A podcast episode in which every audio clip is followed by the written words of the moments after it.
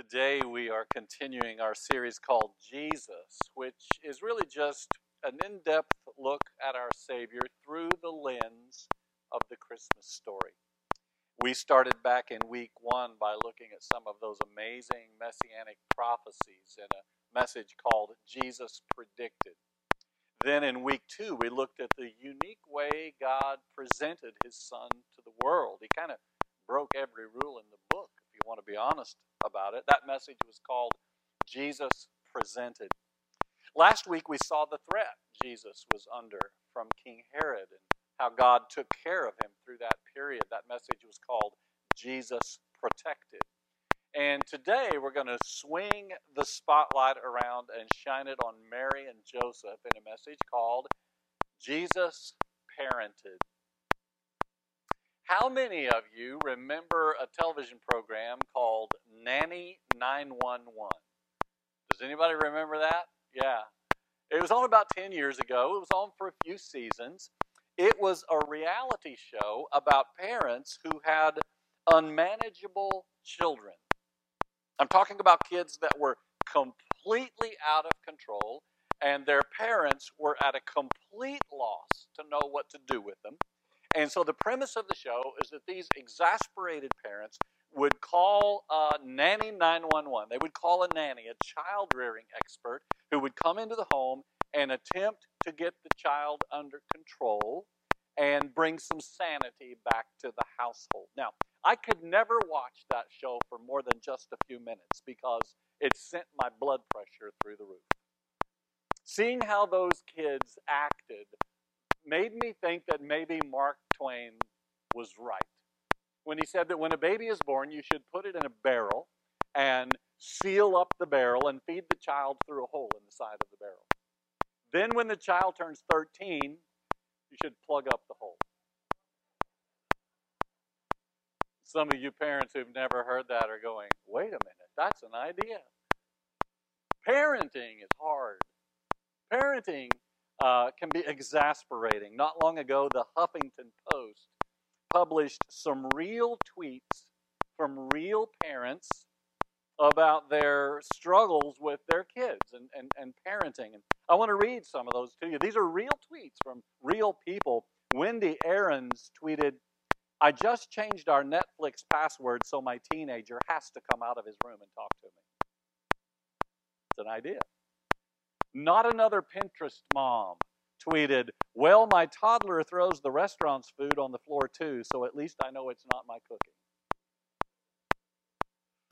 A guy who calls himself Dad and Buried tweeted, Whoever called them amusement parks obviously never took his kids to one.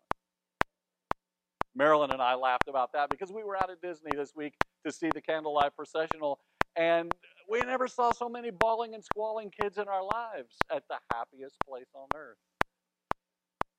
Stephen Isserlis tweeted, when your children are teenagers, it's important to have a dog so that someone in the house is happy to see you. But my favorite comes from somebody named Natasha. She said, My husband and I decided we don't want kids. We will be telling them tonight. Pat Williams, who's retired from the Orlando Magic, had 18 children four biological children and 14 uh, adopted children. He was asked in a TV interview one time um, what it's like to have 18 kids. He said, Well, let me put it this way. I'm starting to understand why some species of animals eat their young. I love kids, but they have to be at least somewhat under control. The little monsters they had on Nanny 911, the ones that you know completely disrespected their parents at every turn, drove me crazy. The only thing that drove me crazier than those kids were their parents for letting them act that way. I heard a woman say one time that Mary and Joseph had it so easy because they literally had a perfect child. and you know, that kind of makes sense if you think about it. If Jesus was without sin, and he was, um, that means he never sassed or talked back to his parents. He never ignored them when he, they told him to clean up his room or pick up his toys. He never complained when they gave him chores to do. They never got that classic teenage eye roll that every parent gets if you have a teenager. Oh, brother, like you are the stupidest person alive. You ever got that look? I don't think they ever did. Now, I don't know if they had a nanny 911 um, office in first century Nazareth, but if they did, I'm pretty sure they never got a call from Mary and Joseph. But does that mean that parenting Jesus was easy? Was it a piece of cake? I don't think so. Let me illustrate what I'm talking about by, by sharing with you two incidents out of Jesus' life that I think illustrate the, the, the challenge that Mary and Joseph had as parents of Jesus. The first one is found in Matthew chapter 2. I'll begin reading at verse 13. It says, An angel of the Lord appeared to Joseph in a dream. Get up, flee to Egypt with the child and his mother, the angel said. Stay there until I tell you to return, because Herod is going to search for the child to kill him. That night, Joseph left for Egypt with the child and Mary, his mother, and they stayed there until Herod's death. Now, we, we talked about the Herod part of the Christmas story last week, and I don't want to plow that ground again, except I'd like for us just to think about it for a second from Mary and Joseph's point of view. How would you feel if you knew that someone was desperately trying to find your baby in order to kill it? And what if you knew that that person was very powerful and had great wealth and all kinds of resources at his disposal? Don't you think knowing that might cause your stress level to spike a little bit? It would mine. Even if I had faith in God, it would trouble me to know that there were people out there who were looking for my child relentlessly, constantly, obsessively searching, trying to find my child so they could kill it. We have some new parents in this church. And if you're one of those new parents, I know that you have all kinds of hopes and dreams for your baby and maybe worries too. But the one thing you don't have to worry about is someone seeking, trying to find your baby so they can kill it. The second incident I want to mention is at the end of Luke chapter 2. Uh, this is when Jesus was 12 years old. So we're jumping ahead a little bit in the story. His parents lost track of him. Uh, they were traveling from Jerusalem to Nazareth in a caravan, and they assumed that Jesus was just playing somewhere with the other children, somewhere along the way in the caravan. Um, but they discovered that wasn't the case, uh, that he was missing. And so they began a frantic search. I'll pick up the story in Luke 2 at verse 45. It says, When they couldn't find him, they went back to Jerusalem to search for him there. Three days later, they finally discovered him in the temple, sitting among the religious teachers, listening to them and asking questions. All who heard him were amazed at his understanding and his answers. His parents didn't know what to think. Son, his mother said to him, Why have you done this thing to us? Your father and I have been frantic, searching for you everywhere. But why did you need to search? He asked.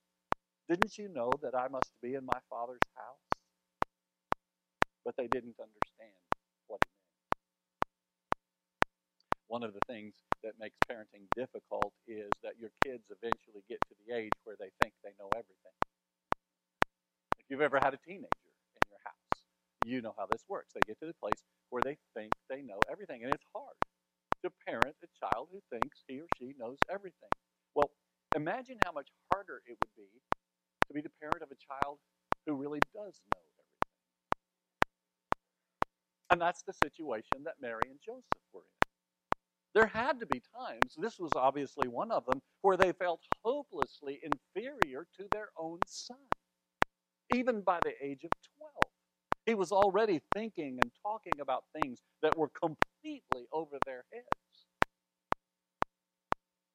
Friends, I agree that Mary and Joseph were blessed in the sense that they didn't have some wild kid that they had to try to control. But I do think they had other concerns and frustrations that were very real and very unique that made their job pretty difficult.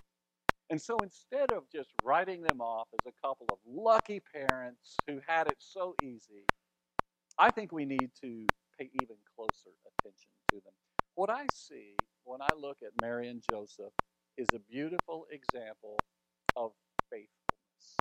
That's the word that comes to my mind when I think about them faithfulness. And I want to show you why.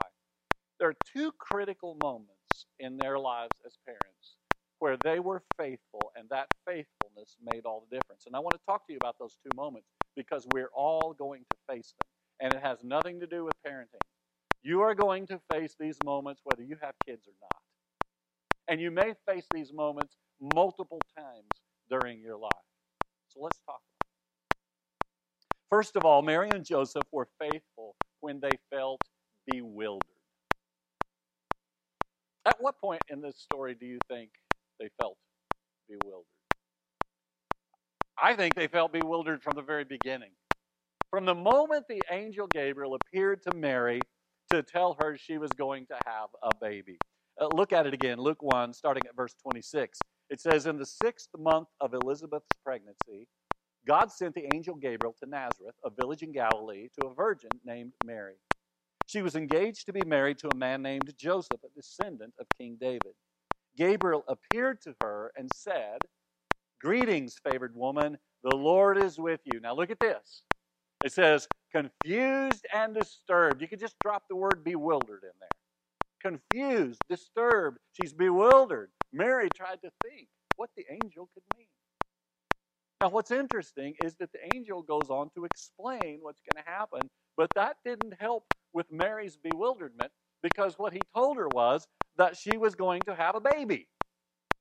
And Mary's response was exactly what we would have expected. She said, But how can this happen? I'm a virgin.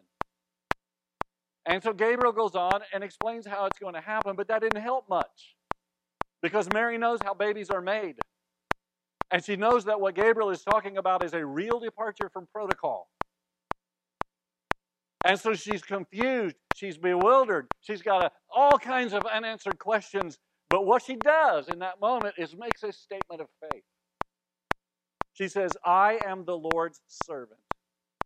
May everything you have said about me come true. Did she understand it? No.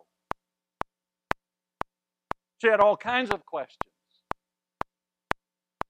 But she said, I'm just going to obey.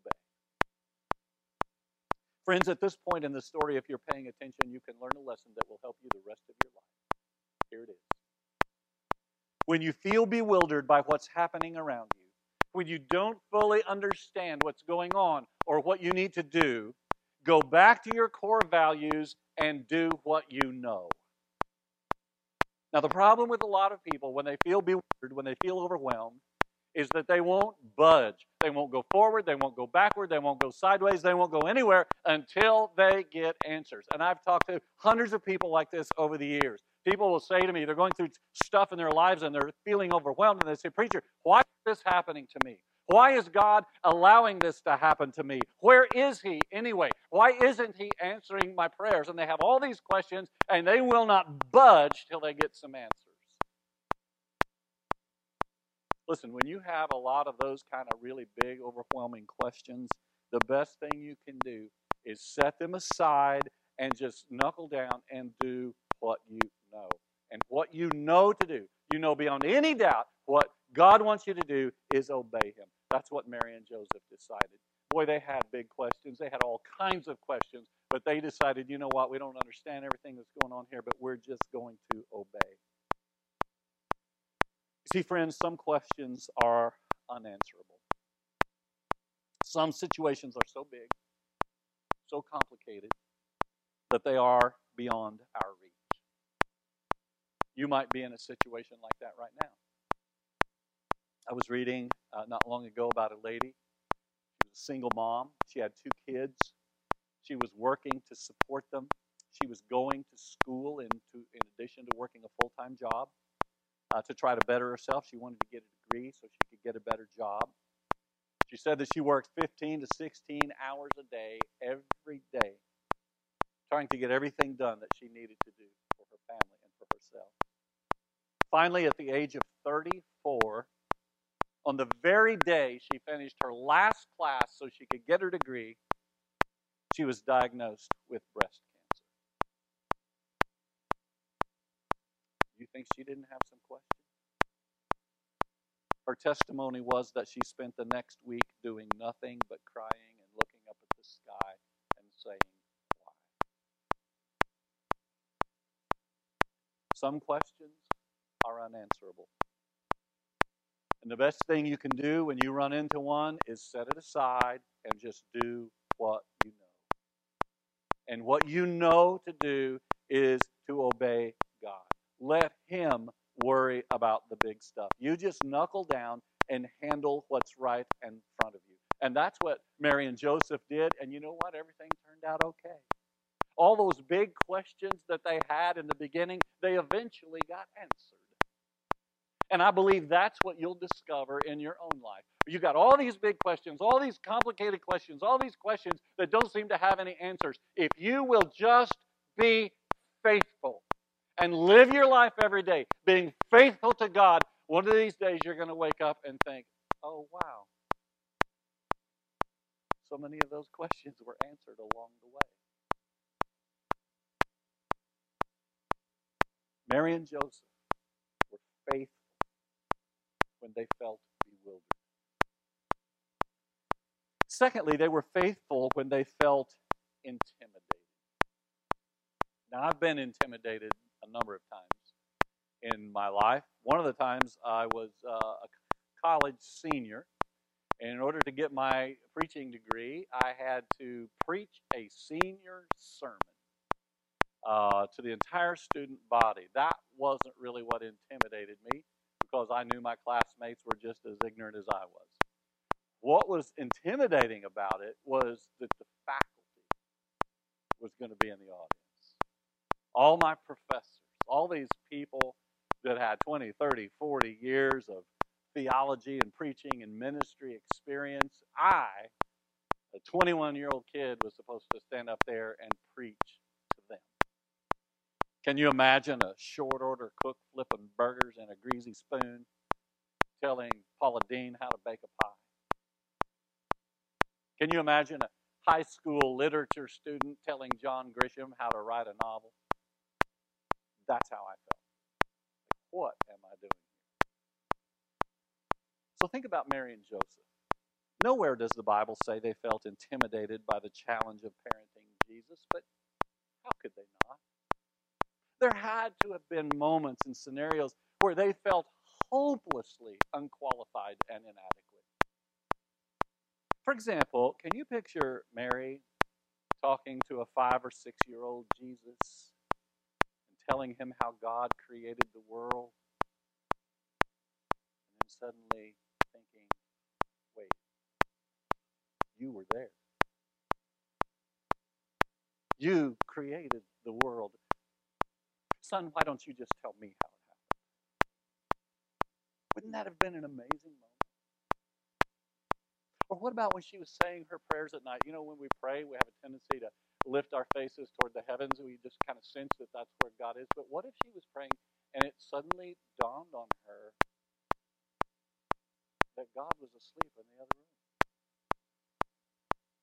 That Jesus, her son, the living God, was asleep in the other room. You think she paused and maybe turned and faced the bedroom and prayed? Or what about when Jesus came home from school in the afternoon? You know, every parent in the world says, get in there and do your homework. How do you tell a kid to go do his homework when he already knows everything there is to know? What about when she needed a little help around the house? Jesus, get in here and dry these dishes. And then it dawned on her she's giving God orders.